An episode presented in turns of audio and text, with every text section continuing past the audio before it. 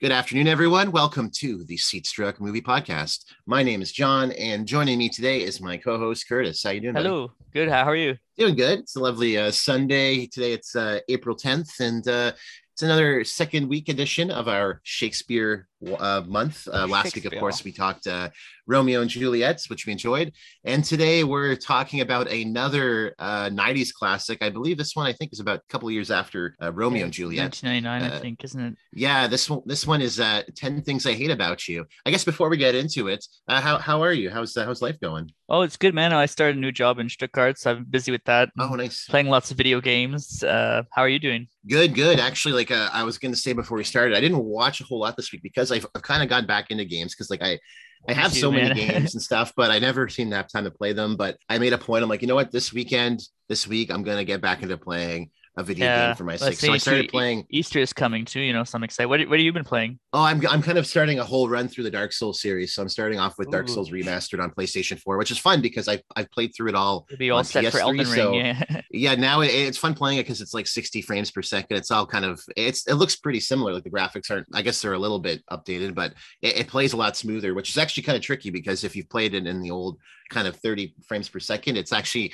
figuring out some of the timings a little trickier, but uh, I'm enjoying it so far. It's it's a lot of fun, and uh, I don't know if any of our audience actually plays Dark Souls or knows, but there's a notorious section called Blighttown, which uh, if you played it back on the old uh, uh, 360 PS3 PC days, like that used to be super laggy. Like your frame rate would drop to like 15 frames per second or less. It was pretty dodgy, but apparently now it's all cleaned up. So I'm excited to uh, go back to that um, level and not be too uh, turned off by the, you know, just my machine chugging trying to play it. I always love the swampy, poisony areas in those games. I don't know, even though everyone hates them. I just noxious, yeah, yeah, yeah. Knock a zombie, knock a zombie into it, and it'll probably like get stronger or something.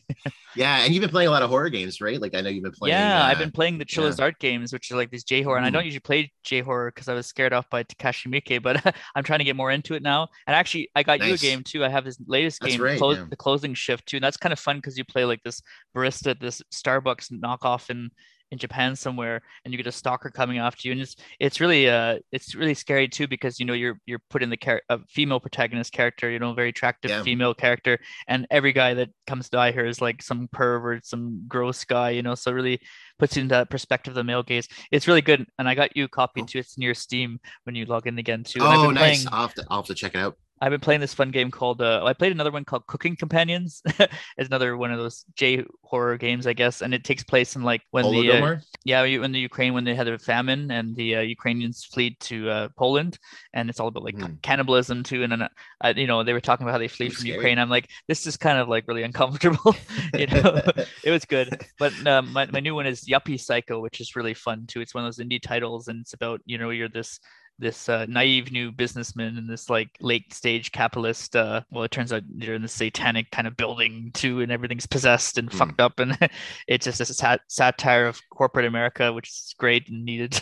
So you i just fought yeah, the, dot, i just fought a dot matrix printer which was pretty cool so. Nice. The uh, the indie scene has been so good for a lot of horror games especially and like whether it's on steam or i would say something itch.io there's so many great like independently made yeah. horror games and a lot of them are quite scary a lot of them are a lot of them are influenced by a lot of like J horrors, like Final yeah, Frame G- or, Giallo or stuff like that. Too, yeah. yeah. So there's a lot of kind of uh, and not just like kind of movie horror references, but a lot of like 80s, 90s kind of video game yeah. horror. Well, a lot of, like pu- puppet, puppet combo stuff too, and uh, Murder House. I mean, that's the scariest games I've ever played. I had to stop playing for five minutes because my heart was racing so much. You know, Christmas yeah. Day, it's fun. Yeah, it, it's fun talking about them because I was saying like these are influenced by kind of like other horror games, but a lot of those horror games are also influenced by a lot of like horror movies, like J horror, or even like kind of more Americanized horror films too. So it's kind of fun to see like movies influencing video games, which influence new movies or new games, and it's just a cycle of of things kind of being redone or rehashed. And it's fun, you know, kind of segueing into this another sort of adaptation uh, of by another material. This one, of course, uh, 10 Things I Hate About You. I, I, think this one, especially coming in the shadow of like uh, Clueless, which was, of course, uh, sort of a, a teen. Uh, well, this one's not California, it's West Coast, it's uh, Washington, but like a teen West Coast take on, on in that case, it was Emma.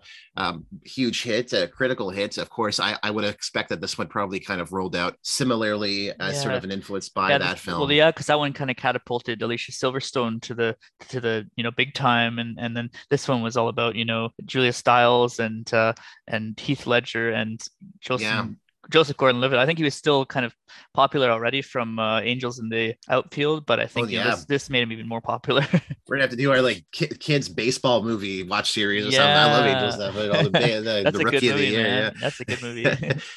Yeah, and of course, this one, uh, because another Shakespeare film, this one is actually sort of an adaptation, a modernization of his classic comedy, The Taming of the Shrew. I have to admit, I've actually never read Taming of the Shrew. It wasn't something that we focused on when I was in university college. Have you ever have you read Taming yeah i i read some of it too. I think a lot of uh, you know the critics too think it's the you know it's a little bit outdated in terms of gender and stuff too because it is yeah. it's kind of a good wife or whatever yeah what a good wife should be uh, yeah. according to sexist renaissance standards you know so like it doesn't really sit well with a lot of you know understandably with a lot of contemporary feminists and scholarship. So uh, yeah but i mean this is kind of an interesting take on it too isn't it? Because they kind of put it in a modern setting yeah. too and you know it's dealing with all those kind of you know i hate you so much but it's actually well you know you don't hate him that much you know but yeah exactly. I mean taming the shrew roughly I, I, haven't read it but i know roughly it's a story about like uh, this courtship of this uh, of these of these women and of course the names are also in this movie so like bianca and taming the shrew is the sister bianca in this movie and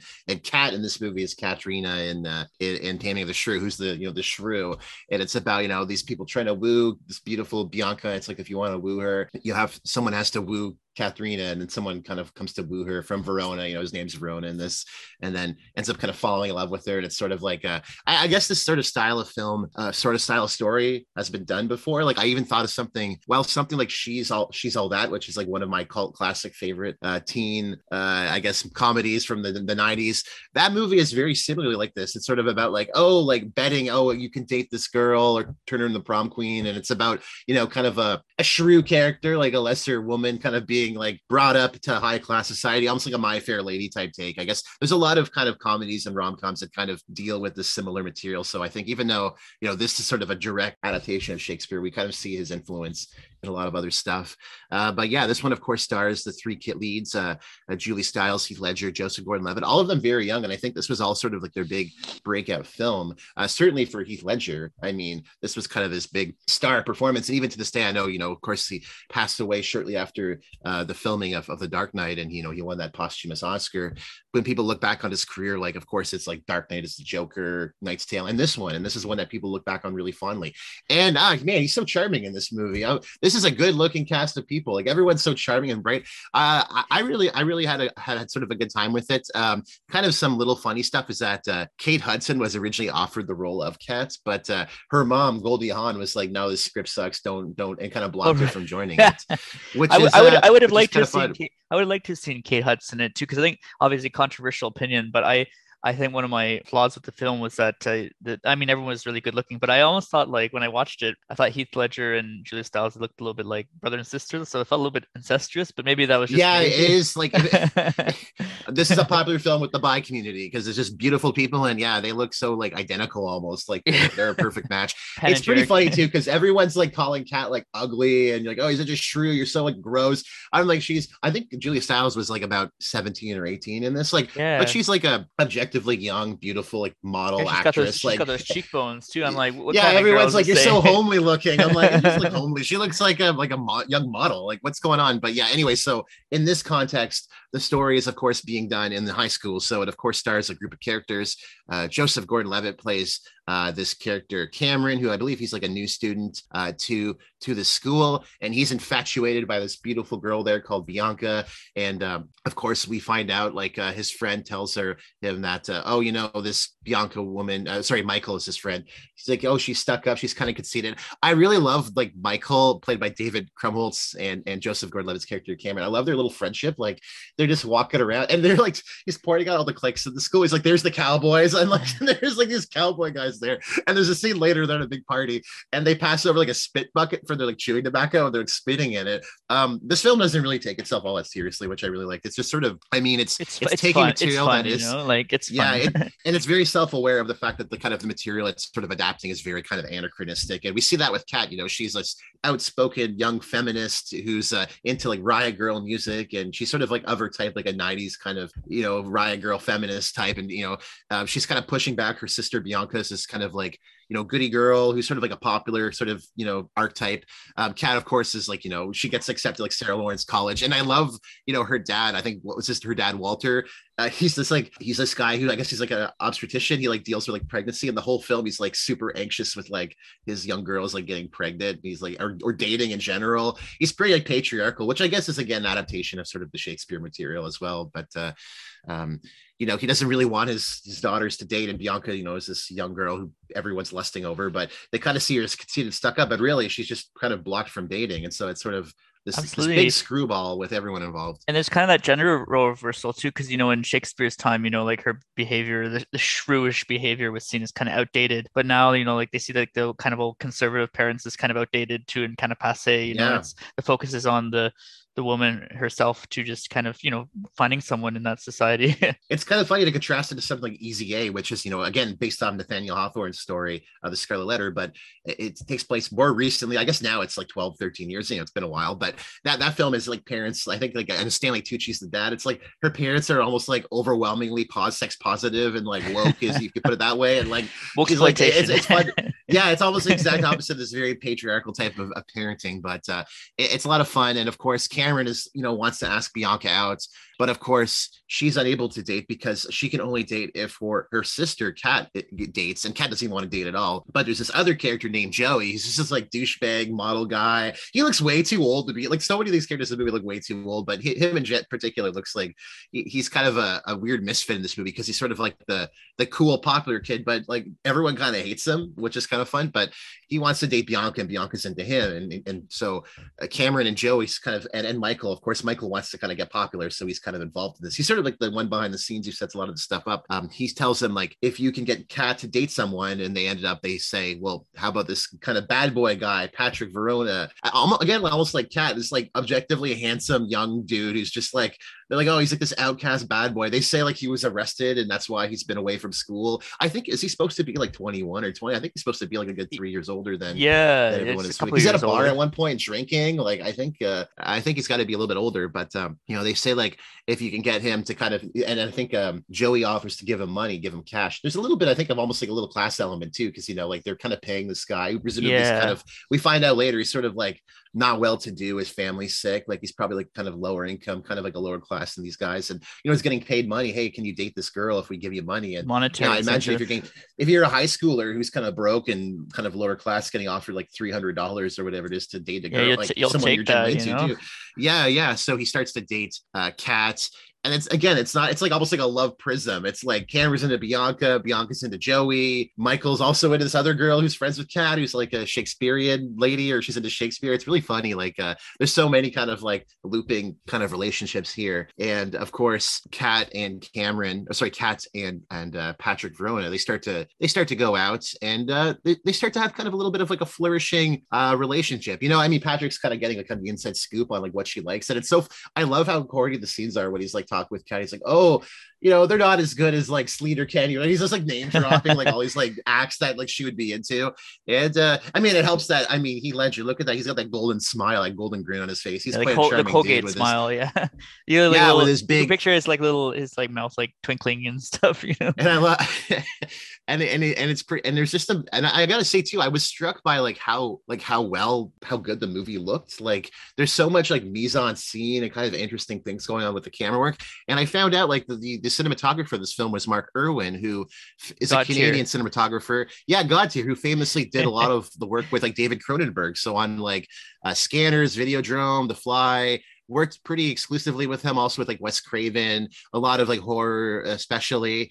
And uh, I, I don't know how he ended up kind of involved in this movie. Like I was trying to kind of read up if if there was some reason why he was in this on this film, but it seems like an odd choice. But I mean, it's it's helpful because uh, one of the things I actually really dug about it was how good the film looks. Like there's so many get kind of wide scenes, like especially even just the beginning scene where where Michael and, and Cameron are kind of walking through the school and the different crowds. It, it felt so well framed, and I, and I, it was really cool to kind of see um, nice nice touches like that. Like we're walking through like a kind of like a party or a bar, and we're the camera's really kind of going through you know many different kind of scenes and there's a lot of steady cam going on i, I really thought yeah. it was it was well, yeah, it looks a lot better than some of its peers like something like even like she's all that. A lot of these kind of 90s teen comedies kind of feel flat like bring it on or like, something you know like yeah. yeah. Yeah yeah. Like yeah, i exactly. felt that too because like and it's interesting too like you say that you know he's this body horror director because like there's really an emphasis on body language here too you know and he's not like a he doesn't sexualize them as much too that you know they're, they're good looking but like it, he just kind of uh, he's more interested in the body language too which i really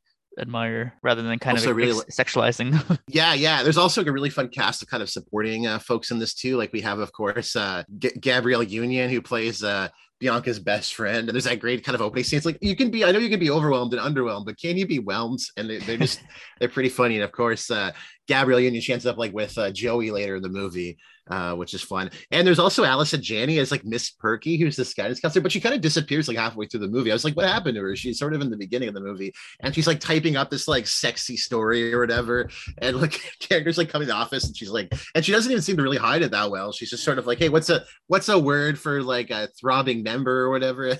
they're just asking people about it. And uh, also great at cameos by some bands. So we have, of course, the great uh, beloved by Ben Wyatt of Parks and Rec fame, uh, Letters to Cleo, doing uh, I think a few songs this movie they do like "Cruel to Be yeah, Kind" at yeah, the Nicole, uh, yeah. dance party, and then they do "I Want You to Want Me" at the end. They're like on the roof of the school. I'm like, how did they get up there? But just, it's very, very, oh, very man. If you ever have a chance to go, on, if you ever have a chance to go, I don't know why, like, but I love going on top of my like my old schools. Like I climbed on top of Mary Honeywell once, and I've been on top of pizza, and I just love being on top of buildings. It's great. I'm on top of the world. I'm on top of John McCrae. oh my god, I never. I always wanted to go on top of Jockvale because you know there used to be tons of balls we get thrown up there, and then uh, Mr. Sickman, our janitor, would go up and, and, and throw them off. I always wondered it's probably filled yeah. with like school, you know, footballs and baseballs and stuff. All like kinds of crap up there. yeah. Also, I love Mr. Morgan, the teacher in this film. He's just such a savage. Like Joey's like making fun of Bianca, and he's like, "How about I'm gonna give you a bitch slap or whatever." Like, he's just shitting on him. he's also shits on Kat too, because Kat is sort of like the prototypical like white upper class like feminist who, and he's like, oh, and he's like kind of pushing things back at her. And what does he say? He's like, by the next time you decide to storm in on the PTA crusading for better lunch meat or whatever it is you white girls complain about, ask them why they can't buy a book by a black man. And I thought that was pretty funny. Um, I loved all the scenes in this. Like he's just got no chill. He's just like roasting uh, all of his asshole students. Maybe as an instructor, I was like, you know what? I, I kind of feel, you know, I kind of really uh, connect with this uh with this character a little bit i don't know but uh, yeah and of course like a part of part of the drama is of course you know we have this sort of framed relationship between kat and and patrick verona and you know it's it's not really going so well. Like Kat's kind of like whatever, like blowing him off. Yeah, but freaking Joey, know, she's charmed by him.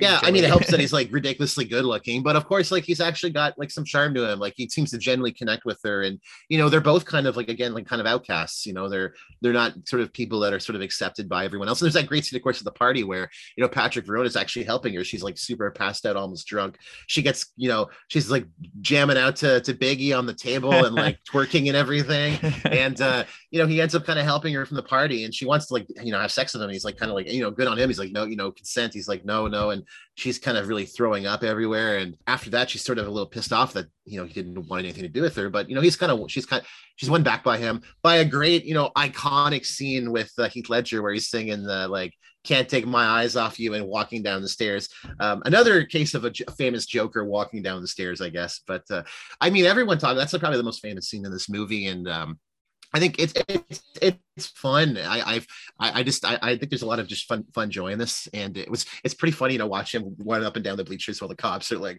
trying to, or the I guess the security guards are trying to grab him. And I love when he like slaps the guy's ass and he runs past or whatever.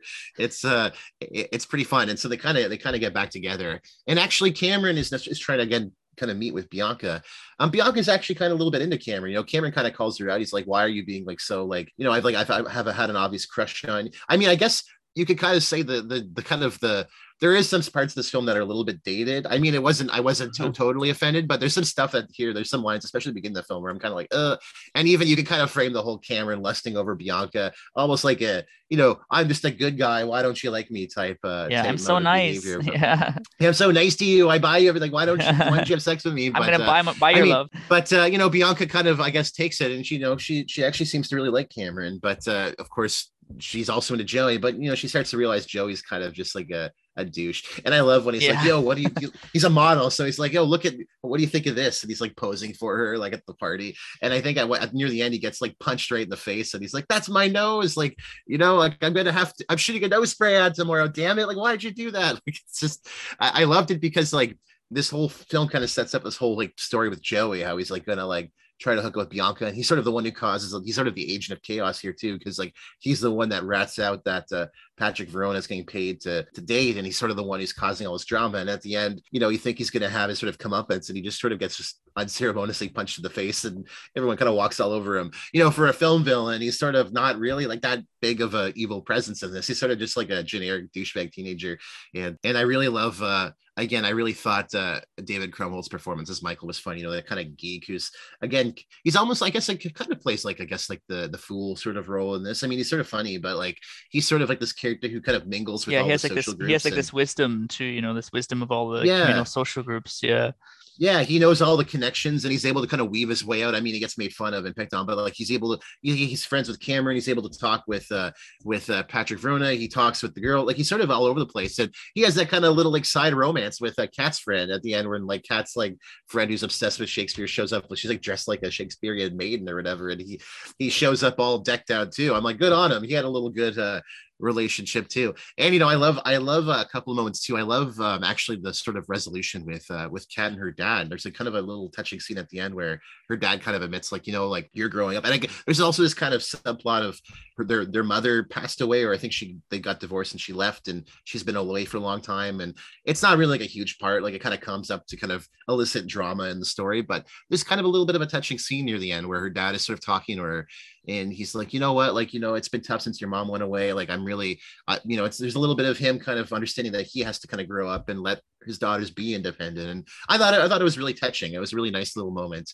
You know you, you kind of expect uh sometimes some, some of these characters to kind of commit to their kind of patriarchal ways but it was fun and fun to see a character kind of you know kind of move beyond that so that was that was that was a lot of fun. And uh, there's some really funny scenes, especially the scene where Kat's trying to get out of, or no, she's trying to get Patrick out of detention. So she's talking to the teacher like how to win the soccer game, and she just like flashes him into the class, and he's just like, uh, and uh, yeah, yeah, he's like, I'm gonna have to talk to HR or whatever about this, or. And um, but I love again this movie, of course, based on Shakespeare. It's following it somewhat um, faithfully. It it is pretty has a good kind of sense of skewering, kind of these sort of prototypical sort of male archetype love relation like movies. There's a whole scene in Nora Cat sort of going off on like various male figures in arts and literature. She's like like like Hemingway romantic, like he was totally abusive. He squandered his life. I think he said she said he squandered his life hanging around uh, Picasso trying to nail his leftovers. Like she's really kind of scathing on some of these like these male artists or male figures, and uh, you know it, it, it makes the it makes the film age quite well because I feel like there's a lot of young women who feel the same way too. You know, a lot of these sort of takes on, you know, misogynistic male writers or artists aren't really anything new. It's, it's a lot of people have been talking about this for many years, but you know, things come up, especially on Twitter as cycles. It's a lot of cycles of the same uh, sort of same outrage. But uh, yeah, and um, anything else you want to mention? I mean, this movie, there's not a lot, whole lot going on in terms like thematically. It's a fun teen comedy, and uh, I also got to say, like this, I think had about a roughly like a thirteen million dollar budget, but it was a huge yeah, hit. It, like was, I was gonna say it, it, was, a, big, big block, blockbuster. I remember it when it came out too, and I mean that you know you look at Heath Ledger's discography too, and I didn't really know any of his Australian films before this, but this was really the Atlantic Crossing film for him. You know, this yeah. is the big break because I think he did the Patriot, which is kind of a guilty pleasure of mine. I hate. I love the Patriot. yeah. yeah, it's a great I movie. That's a dope movie. Yeah, I yeah. I'm gonna do the Patriot watch series. Yeah, yeah that'll be great. but yeah, yeah, so I, I, it, yeah, big one for Heath Ledger. You know, obviously, and coming before the Dark Knight and everything too by about eight years. So everything yeah, and, so uh, relative. Yeah, for some of those, I mean, like Joseph Gordon-Levitt too. He's quite young in this, and he's gone on, especially the last decade. I'd say has had like kind of a really kind of blown up career. With yeah, and directing and, and stuff Dark too. Knight, he's a great yeah. actor. Even yeah, at his worst, he's and, great. Yeah, and I and I love Julie Stiles as well too. I mean, I I used to be a big Dexter fan. I know she had a big role in that. And actually, now she's filming, I believe, a film in Northern Ontario, kind of like a Canadian. Yeah, show. well, yep, so she did the Bourne the Bourne trilogy too, right? Um, that's right. Yeah, she was in yeah. those movies. Yeah. Yeah, they and, they, uh, they they killed her off in the latest one or the latest one I think, which is really upsetting. I'm like, why did you kill off Julia Stiles? like, leave Nicky alone.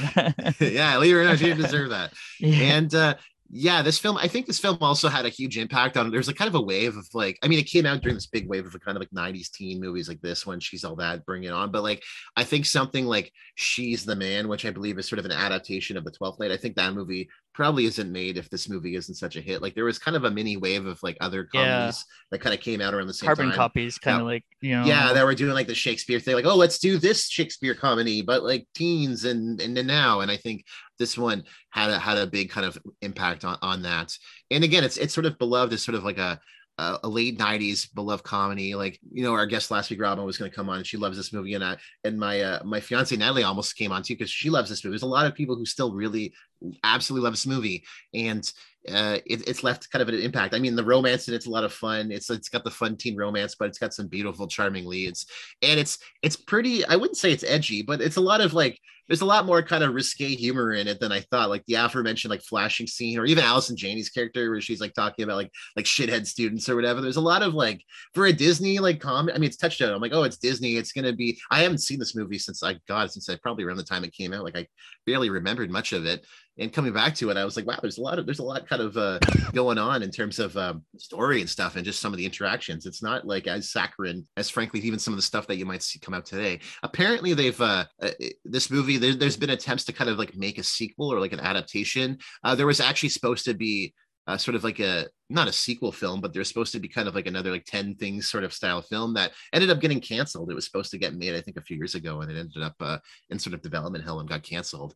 And uh, they also made like an ABC show, like 10 Things I Hate About You. It was like a comedy, very similar. It had some of the crew involved, but didn't last very long. I think it only lasted like one season with like 20 episodes or or something of that. But uh, you know, I guess that the movie is kind of it, it still lives on in the hearts of many. I mean, especially you know, following the death of Heath Ledger, I think people kind of look back on this very fondly as sort of a little tribute to him. You know, when he was just this young, hot Australian guy who's charmed charmed everyone. There's like a generation of women our age who just like absolutely love him and love this movie, um, especially because of his role in it.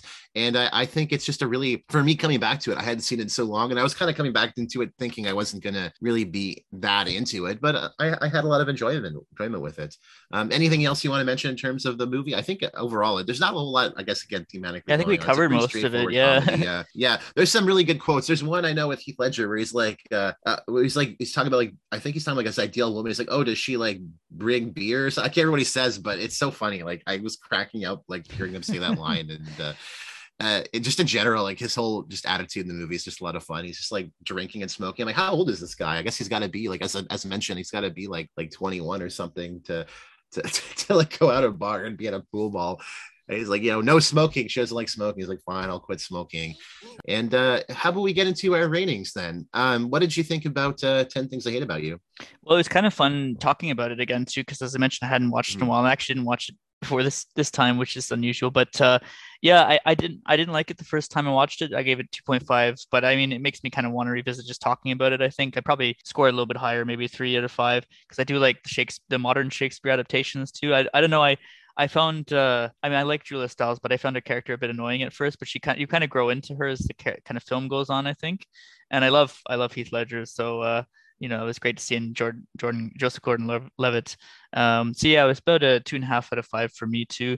I think just uh, you know, and it's weird because I actually do like a lot of those other you know kind of 90s films like Clueless and stuff. But uh, yeah, this one I don't know. When I first watched it, it didn't really click for me. I think maybe if I'd watched it in the 90s when it first came out, I might have had a different impression of it.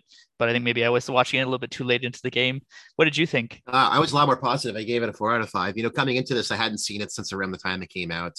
Um, I didn't really remember much, and I've heard some kind of mixed takes, so I was kind of stealing myself to be sort of underwhelmed. But I was actually over. I loved this movie. I thought it was quite fun. It helps again that Mark Irwin's kind of filming. It, this movie looks incredible. Like it, I was, I was shocked at how just well shot and designed the film was in, in terms of how it's kind of composed. I thought it looks it looks miles ahead of a lot of other stuff coming out around this time, or even kind of in, in the years following.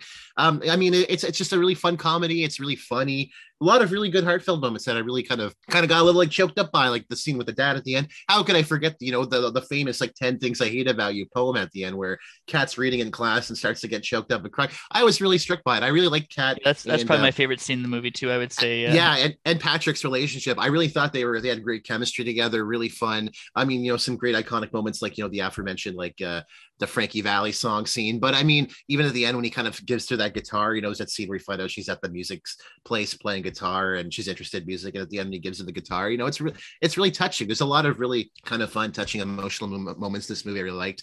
Um, also, um, funny as hell, and also at times a little bit edgy. Like uh, it, has got it's a little bit dated, but I really love just kind of the character interactions. I loved especially David uh, Krumholtz's character, just sort of as this kind of guy who weaves in between different groups, and him and Cameron together are a lot of fun uh, as well too. It's kind of a, a film's kind of balancing like these these many kind of characters and supporting characters. Oftentimes, like they don't they don't kind of fit well, they don't feel good, but I feel like this film has like just a really good balance of, of characters, um, really good hearts. And um, I just think it, it's really fun. It's aged well. I know Kat, like as a character, I'm like, it's kind of funny because I'm like, you know, Kat as a Gen Z would probably be super popular now. She's into all the things like Gen Z girls like. She'd be one of the hot like, girls. Oh, she was she'd be one of the hot too, girls. Too ahead of her time. Yeah, yeah, yeah. yeah. I, I, talk about I talk about this with my uh, with my fiance because she was sort of uh, you know more alternative in high school. She's like, oh, if I had only been born like five years later, I was ahead of my time. I'm like, yeah. So I gave it a four out of five. I don't I don't think it's the most amazing film ever, but I think if you're comparing it among its peers, it's, it's, like a, a, lot of the other film, I think. Yeah. Yeah, can't hardly wait. A lot of other kind of like late '90s teen She's comedies. All that, yeah. This, yeah, and I love She's All That, but a lot of people, it's probably not a very good movie. But I, I personally like, I love that movie. But uh, mm-hmm. uh, I think this movie's probably punching its weight above a lot of those other ones, and uh, I think it's aged quite well. Actually, it's a lot of fun to come back to. It's I it's feel like of, it's kind of timeless. It's very iconic too. You always think of it. You know, you think of it's in the same sentence as like Clueless, and you know um that weird one with Reese Witherspoon that she was in. What was that called? It was where where it's like oh yeah, that's a really weird one. That's maybe that's not as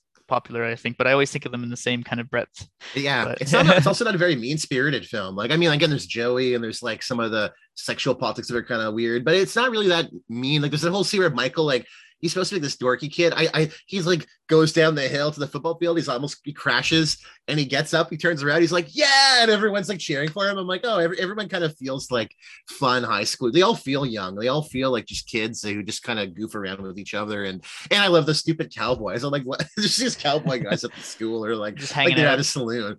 Yeah, it, it doesn't take itself too seriously. It's it's very acutely aware of both kind of the anachronistic sort of you know borderline sexist source material and also just sort of teen sort of tropes in general of like high school and popular kids. It's it's kind of got a self-awareness of all of them putting them together uh, to make something that's actually pretty fun. And, and the music slaps too. Who doesn't love all those ni- those alt 90s sort of alternative uh, fun pop pop songs like uh, FNT by Semisonic and all the all yeah, the letters to Cleo so, songs. It's it's some, got some, some good, uh, good in, the, in the mix, yeah, and yeah, yeah, it's got some yeah, some cheap trick, oh, yeah.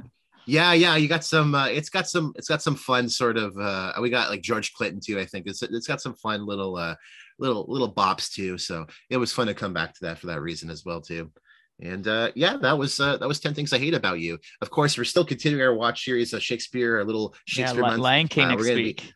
Be, Lion King's up next, which will be fun to come back to. That one's an adaptation of Hamlet, which a lot of people probably aren't that aware of, but uh, that'll be fun to talk about as well too let's get into uh, what we watched this week. How about you kick us off, Curtis? You watched a few. Uh, yes, I've been playing a lot of video games, uh, and I started my new job, so I didn't mm. watch too too much. But the first thing I watched, actually, this has been a while going. I've been watching the uh, TV miniseries. It's only one season, 1883. It's on Paramount Plus. I got Paramount Plus just for this. It's a oh, prequel. is it any good? Paramount Plus? It uh, well, it's, it's all right. I mean, I got it so I can watch this show.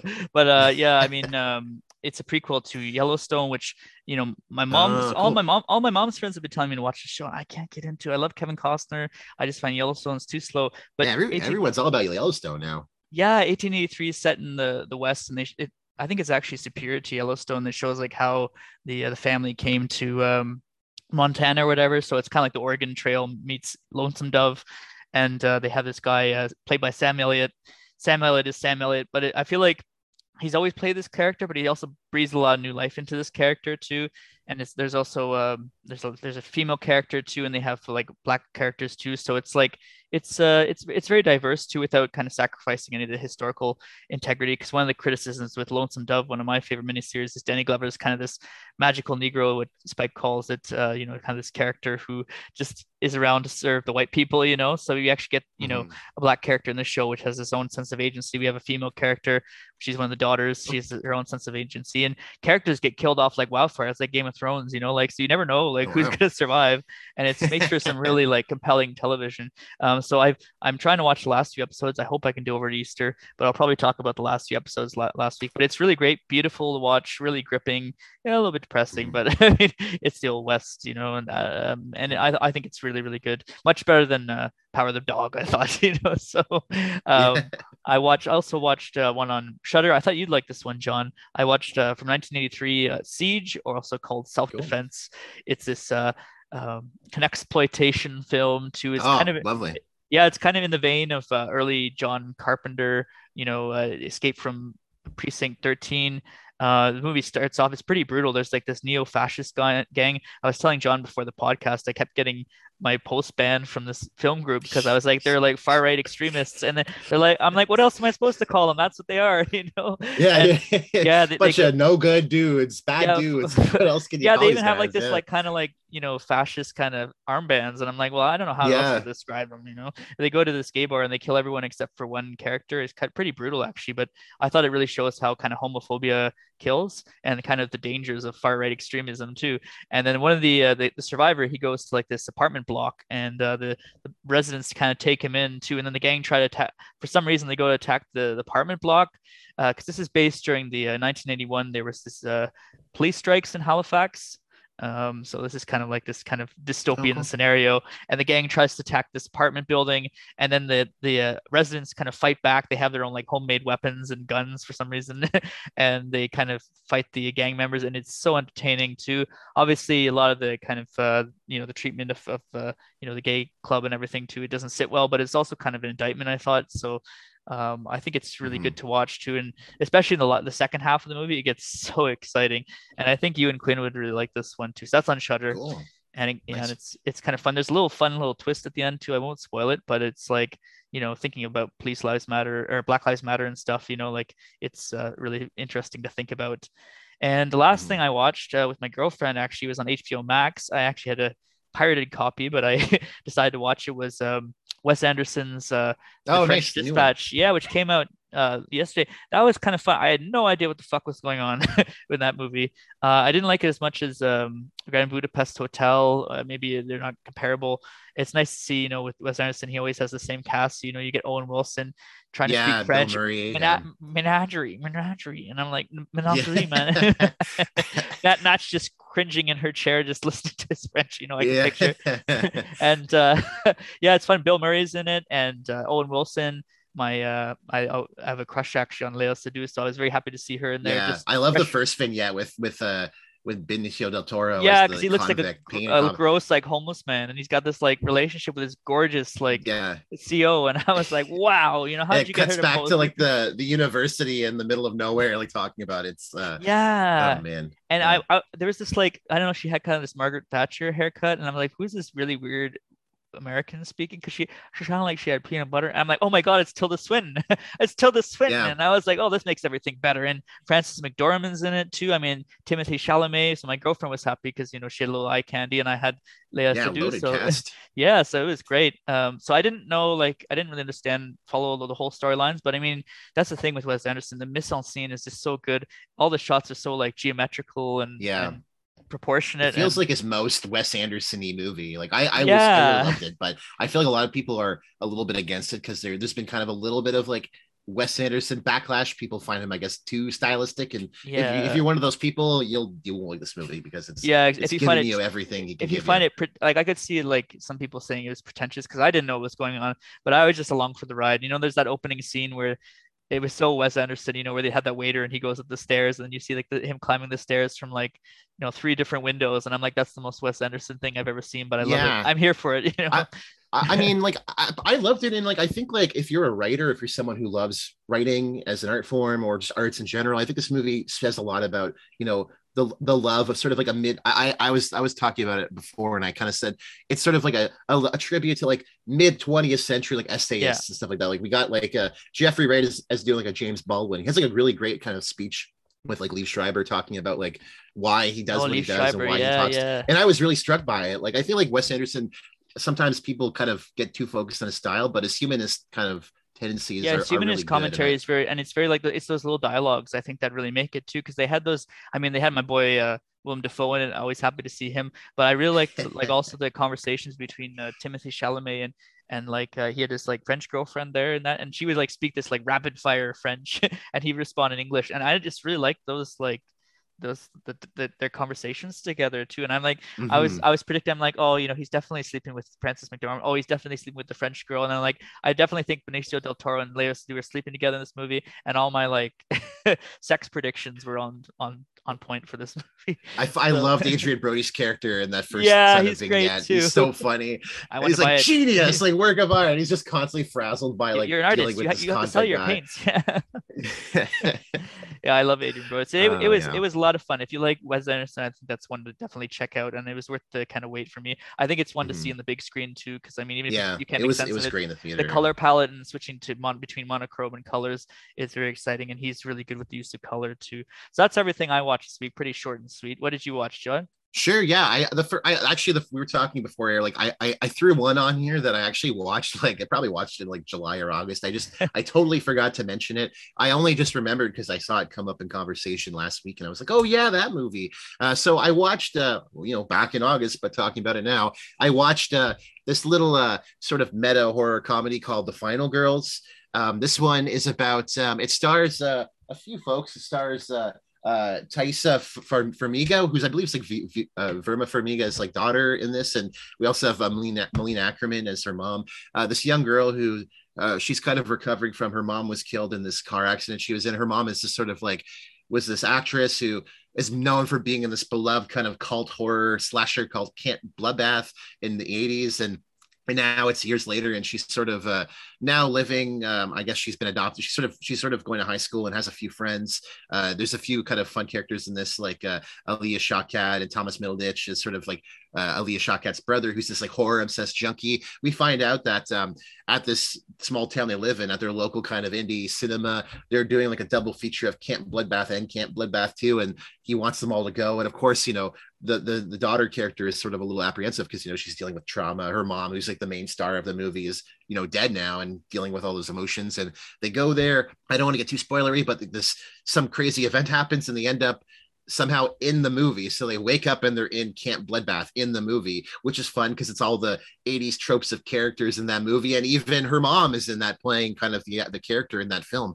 I thought this was going to be dumb again. I'm, I'm kind of getting a little annoyed by some of these like meta horror kind of horror comedies. I find a lot of them kind of, it, it's like, it, it, well, no, it's like, I find they're just not very scary or just good films. So they kind of lean yeah. into like, oh, we're going to, if we can't actually do make a good film, we're just going to make, you know, be self-aware about it. Yeah. And, like, and I, I, find, find that too, of, like some sometimes yeah. like they don't know whether to be too much horror or too much comedy. Yeah. They don't find that right balance or they try to get too meta and then it's not even anything. Yeah, like the comedy sucks. It's not really smart. I'm like, what's the point of even having a meta? But I, I actually really enjoyed this. I mean, first of all, it's a total tribute love letter to like Friday the 13th, like slumber part, you know, like a right alley, yeah.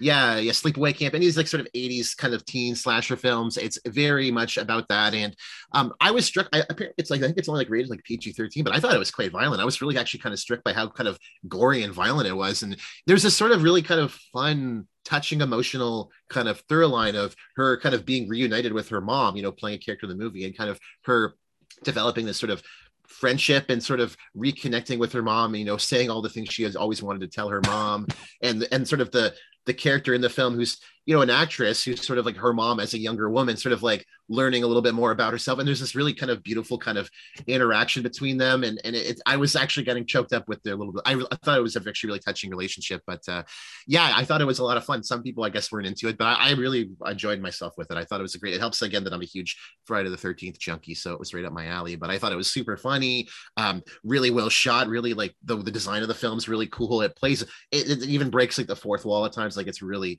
a lot of fun and uh, of course, uh, the next one, I was going to go see this in the theater, but we just didn't have enough time, so I ended up uh, renting it. Um, I watched uh, the newest film by uh, Joachim Trier. This one, of course, uh, gotten a tons of noms at Cannes. I, I think uh, the actress in it, uh, Renate uh, Reinsve, won Best Actress at Cannes. It's called uh, "The Worst Person in the World." Um, I I love this film, but I got to say, like, I if you're between if you're not between the ages of like 26 and like 35, I don't know if you're really going to connect to it because this is very much in kind of the vein of like an 80s Woody Allen film. It's sort of this like really kind of focused on young people coming of age. It's about comedy, um, yeah. Yeah, and it's it's sort of apparently it's the third film of, of this uh, sort of Oslo trilogy. Uh, Joachim Trier did Reprise and also Oslo 31 August. I haven't seen them, but uh, I really want to go visit Oslo now because this film, God, it's so gorgeous. Like yeah, it, like it, it, rains a lot, but city. it's quite nice apparently. Yeah, so it's sort of this like sort of story chronicling the life of this young woman named uh, Julie. She's sort of this young student. Um, I think she's like a medical student, and uh, she ends up sort of breaking up with her boyfriend and meets this other man who's, who's much older than her. He's like 40, I think he's like 41, 40, 45 she's like he's like 15 years i think older than her. And it kind of chronicles like a bunch of different events and sort of their relationship their lives. Like she goes to meet his family and friends and feels like an outcast and it's and then of course kind of i guess it's a little bit of a spoiler but she ends up meeting uh, she crashes a wedding and meets this other young man who she kind of falls for and there's there's sort of this a bit of like a of a um, a little bit of a like sort of like um, a affair that happens and it sort of chronicles um, sort of her relationship kind of with this other character too. And it, but I, I, the film really kind of twists at the end. I don't want to spoil but it kind of goes for this really serious very um, emotional kind of ending a resolution with sort of her her ex character. And I, I, I was really struck by it. I was like i kind of felt like that whole second half of the film could have been like its own film because it was so offbeat from this sort of typical like Woody Allen style um, kind of slice of life character, layabout bohemian type who's trying to find her way. She's a young woman, and I, I it was an amazing film. Very um, some really fun yeah. like kind of like fantastical moments too. Um, I just thought it was a lot of fun. Some people were a little bit against it again because I th- I feel like again this film is so trying to like appeal to like millennials if you're like a young gen z or like an older um, gen xer i don't know if you're going to connect to it it's, it's also very upper class li- liberal whites film. Like there's not really yeah, that much you, diversity. When you first when you first like told me about it, you're like Trier. I was thinking Lars von Trier, and I was like, what what's he doing now? Like a liberal film, that, yeah. a liberal Lars von Trier film. what's it's uh, here?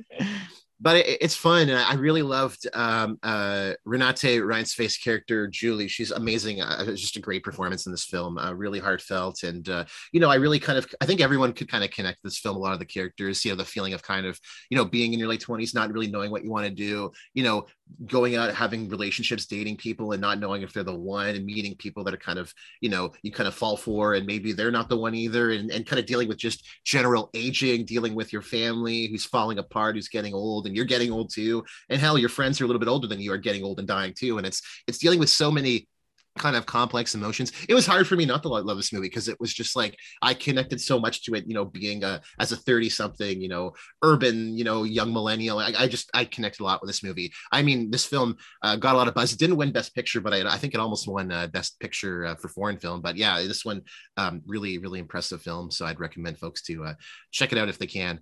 And then lastly, I saw this one a couple of days ago. Um, been on my radar. I wanted to go see the new uh, Ti West film uh, X, oh, which fantastic. is of course really distributed too, yeah. by uh, by A24. Um, in a nutshell, it's a film about the sort of uh, cast and crew of pornographers who are going off to film a, a new porn film and they kind of go stay at this sort of i guess it takes place in sort of like the southern united states very much in the aim of of aping like to- tobe hooper like stuff like texas chainsaw massacre or even like i think eaten alive which you saw it's very much like kind of aping those sort of styles of film and it's they stay at this sort of eyes, old yeah. couples yeah staying at this old couple's house they're very old and decrepit and actually mia goth who plays sort of like the main uh, woman in this she also plays like the old kind of antagonist well i guess it's a big spoiler character and it's sort of like these this old couple who's there and the film is obviously about sex for a rated r movie it's a very hard rated r there's a lot of sex in it i mean it's it's an exploitation sort of style film um, and again i'm not a huge verse in Ti West. I know he did House the Devil, which is one I've been. It's been on my watch list for like a million oh, years. I've been wanting to watch that one. Oh, you have have you haven't watched it yet, eh? I haven't I haven't seen. Oh, it, it's so much fun. You should watch tonight with with Nat, and you will love it. It's great. Yeah, and I know he's known for his sort of like slow build kind of. There's films, that. There's that some. There's some rose. There's some Rosemary's Baby stuff in that too, because there's like the Satanism and stuff. Yeah. Yeah, and this one is very similar. It's a very slow burn kind of to start, but once it gets going, it, it, gets really good. It's kind of a little bit paint by the numbers as it kind of in the second half, which I didn't like as much, but I thought it was actually pretty fun. And I think this would actually be a lot better to kind of come back to because I feel like if you watch it to start, you're going to be a little bit kind of um, uh, there was just a lot kind of, of exploitation stuff in here that was very obviously self-aware but i feel like coming back to it i would enjoy it a bit more. It's it's very tongue-in-cheek at times and uh, i thought the film actually had kind of some kind of interesting stuff to kind of obviously it's focused on kind of like sex and violence as being kind of both innately linked and then sort of like the need of, of film goers to see you know sex and more sex is sort of linked to also violence too. And there's this whole thing about sex and, and aging where we have these kind of older characters who are at this yeah, house age, ageist assumptions and things. Yeah like the, the, the the wife is you know she we see her in the beginning of the movie she's sort of creepy character but we see her kind of like lusting over the young woman in this and it's sort of like her having feelings of sex and, and lust and it's sort of like you know no matter how old you are you want to fuck and you, and you have feelings yeah, of lust and, marginalized and because and your, those, your body is aged you know and yeah like your as your body age it doesn't you know your mind and your libido are still active like and it was but again it's it's very it's very kind of by the by the note horror. I actually loved a lot of the characters in it. I actually really loved uh i can't remember his name but there's sort of like the main guy who's sort of the producer. He's he's almost like a 25 set like matthew mcconaughey but i actually really like this character because you think he's going to be this like totally sleazy gross dude but he's actually like kind of this like paternal figure for this kind of motley crew of weirdos. And there's a great scene where like scott Mescudi, kid cudi who plays like one of the kind of the porn stars he's like starts pulls out the guitar and they're like doing a little song and it's actually really touching. I, I thought uh, the way it kind of handled its characters was uh, was fun you know? It, it's sort of um, it's taking kind of anachronistic kind of 70s exploitation kind of sexploitation material and kind of you know saying you know these characters they're they're trying to make it big out there you know there's it's sort of a little bit of there's a little it's bit like, of like boogie nights yeah influence. i was gonna say sort boogie like nights yeah. the joie de vie of like filmmaking and at this certain time of when people you know the golden age of pornography where people were just kind of going out there and making weird sexual shit that you know they they were just kind of they were going at it there's a mix of like people with earnest feelings of we're, we're making art and people who just you know wanted to make a quick buck it's sort of this it, the film deals a little bit with that but I, I, thought it was good like i did i wasn't really that blown away by it but i think this might be fun one to kind of come back to after yeah. watching the first I think, time i think it's nice of, it's a nice return yeah. for Ti West too because i feel like he hasn't released a good film in a long time so it's nice to to have him come back to something like this too and i'm i'm really excited to yeah. hear what you think about house of the devil because i think you'll really like that it's funny. I was listening to someone talk about this film, and like, uh, you know, A24, everyone's kind of been, you know, I don't want putting it crassly, but everyone's been jerking off because like A24 is all about like elevated horror, and you know, jump scares are, are dumb, so we're all about yeah. elevated horror. And now there's like almost like a switch back to like jump scare horror, and now everyone's like all the art Letterboxd kids like oh jump scare horror is really the real horror you know and it's, it's like come on guys pick a lane there's there's space yeah get off the bandwagon you know one style of horror isn't necessarily dumber than the other. It's just it's just funny to kind of see just how it's the, used, the waves that yeah yeah yeah. But anyways, that's that's about it for what I watched. Yeah, I'm gonna have to check out some more stuff soon. Um, yeah, kind of a late watching uh, week for me. A lot of Dark Souls, so maybe uh, maybe by next week I'll have played through Dark Souls. I'll talk talk about that a little. Yeah, bit, sounds but, great, uh, man. Yeah, it was good to chat with you though. Of course, yeah, next you too. week we're going. Yeah, Lion next King. week we're talking Lion King. Got a lot of stuff to talk about there. We'll get, we get our we, Quinn, we, we'll get our Quinn back too. yeah, we're getting Quinn back. We're gonna have a. Uh, there's gonna be a lot of stuff to talk about. I mean, that movie's got. I've seen that movie a million times. One of our me too, man. Kids, that was so the first I, movie I watched in theaters, so I'm. It's very personal for me, so it's very exciting to talk about it. Yeah, and then of course uh, the following week we're gonna be doing our Macbeth double billing, and so we're gonna be talking, of course, about the uh, the tragedy of Macbeth, the new, I believe, the Ethan Coen, not the Coen brothers, just the one, the Ethan Coen directed uh, film, and then we'll be comparing it and sort of contrasting it to the classic uh, 1971 70 i think it was 71 72 uh, the roman polanski directed macbeth which is a much uh, different movie. I mean, they're there's you know similar material. It's the same adaptation material, but you know, very different take on on sort of Macbeth. Uh, from what, from what I understand, I haven't seen the tragedy of Macbeth yet. I'm gonna have to watch that one soon. I have seen the Polanski one before. I think that one's a good movie, but I'm excited to kind of come back to material because I love Macbeth. Yeah. I think Macbeth is probably my favorite. It's one of the best and, Shakespeare. It's kind of short and bloody, and but I mean the film's pretty long. I think it's like two and a half hours for Polanski's version, and same with the other one. Yeah. We got two special guests too, so two of my colleagues should come on for that too. So nice. it'll be kind of fun to hear from the experts. So yeah, and if we, if you're out there listening, friends and family, uh, or just strangers that we haven't been acquainted with yet, uh, you know, reach out to us. We'd love to. If there's a movie that you're really passionate about and you could talk about for hours, uh, chances are we would probably want to talk about it too. So happy yeah, to have some folks on. A, of course, don't be a stranger. yeah, don't don't be a stranger. Uh, yeah, and of course, um, once we're done, our Shakespeare month we'll be back on our regular beat. We're going to be, of course, doing uh, Big Trouble Little China. I think that's our on deck uh, Carpenter watch series movie, and I've actually I think I mentioned this last week. I've never seen Big Trouble Little China. That's like one everyone's seen it. That's one of Quinn's so. favorites. Yeah. yeah, I, have heard so many. Every time I, I, tell people about, it, they're like, "You haven't seen Big Trouble Little China?" Like, oh, it's so good. I'm like, all right, you're guys, you're hyping me up. I be, it better be good. So I'm gonna have to watch that one. Maybe I'll watch that one next weekend if I have time. I've already seen like They Live like three times since the last like month or something. I just I've thrown that one on a bunch of times and just watched through it. I could watch that one like like it's like it's nothing. I love that movie. But uh, yeah, I got some more great stuff coming up. Um, anything else you want to mention or plug uh, before we wrap up there? Uh, I, th- I, think that's everything for me. Yeah. Yeah, I guess I'll just say again, check out my uh, Domestic Pints Only. It's a podcast I do with me and my buddies. We drink, rate, and review beer. A lot of kind of focus on Canadian domestic beer, but we do a lot of craft stuff too. And we're going to be expanding our palette to craft stuff. And uh, I've been waiting for time to work on my favorite watches of 2021. Hopefully, going to be able to kind of get that going soon. It's not going to be totally that surprising because if you've been listening, if you've been a loyal listener, folks, this podcast when we do our what we watch this week, I think we've been doing this podcast now since what July of last year. July, like yeah. Of, Uh, so that's like almost like half the year is stuff I've probably already talked about a little bit on the pod, but I'm gonna draft up my little list of my favorite watches. It'll be a little bit more longer form, just talking a little bit about them. And you know, it's some of these are films I haven't seen now in like six months, so seven months. So it's the gonna God be fun tier. to kind of think back on them.